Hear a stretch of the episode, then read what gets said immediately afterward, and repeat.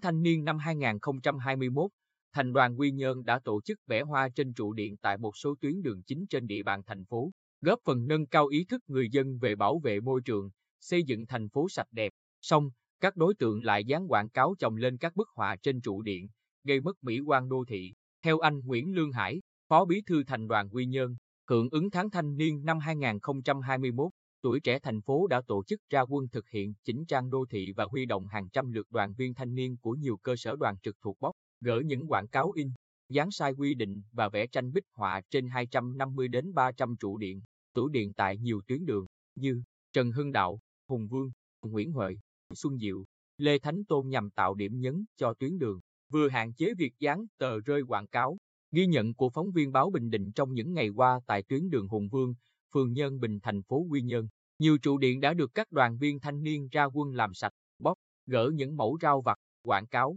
dán sai quy định và thay vào đó là những hình vẽ hoa hướng dương. Tuy vậy, đi dọc tuyến đường này, không khó nhận thấy những trụ điện đã được chỉnh trang nhưng các đối tượng lại dán quảng cáo được in bằng đủ màu sắc, nhiều mẫu mã, treo, dán khắp nơi trên các trụ điện với những nội dung như cho vay tiêu dùng, dịch vụ làm đẹp, gia sư, tuyển người làm. Song nhiều nhất là những mẫu quảng cáo về bán đất, cho vay tiền trông rất phản cảm và làm hư hỏng hết các lớp sơn màu. Chị Nguyễn Thị Lộc, sống tại thành phố Quy Nhơn, bức xúc nói, các đối tượng lại cố tình dán chồng các tờ quảng cáo lên các hình ảnh tranh bích họa trên trụ điện, làm ảnh hưởng tới cảnh quan và công sức của các đoàn viên thanh niên bỏ ra. Tôi đề nghị các cơ quan chức năng có liên quan cần có chế tài xử phạt nặng đối với những hành vi vô văn hóa như vậy. Anh Hải cho biết thêm, trước thực trạng nói trên, thành đoàn cũng đã chỉ đạo và yêu cầu các cơ sở đoàn trực thuộc chụp hình các quảng cáo có số điện thoại dán sai quy định và báo cáo lên thành đoàn. Qua đó, sẽ chuyển những quảng cáo đó cho Phòng Văn hóa Thông tin thành phố để xử lý.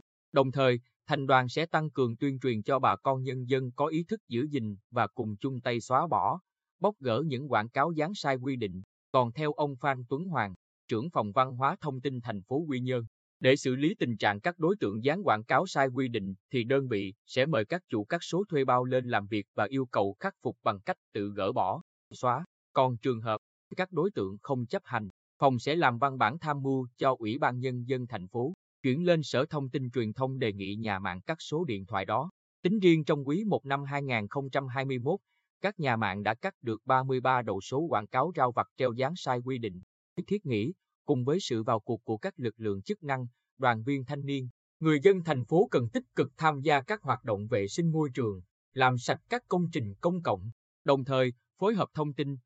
tố giác, ngăn chặn các trường hợp vi phạm quy định về quảng cáo tại khu dân cư, hướng đến mục tiêu chung xây dựng, phát triển hình ảnh đô thị Quy Nhơn là thành phố du lịch ASEAN sáng, xanh, sạch, đẹp. Bên cạnh đó,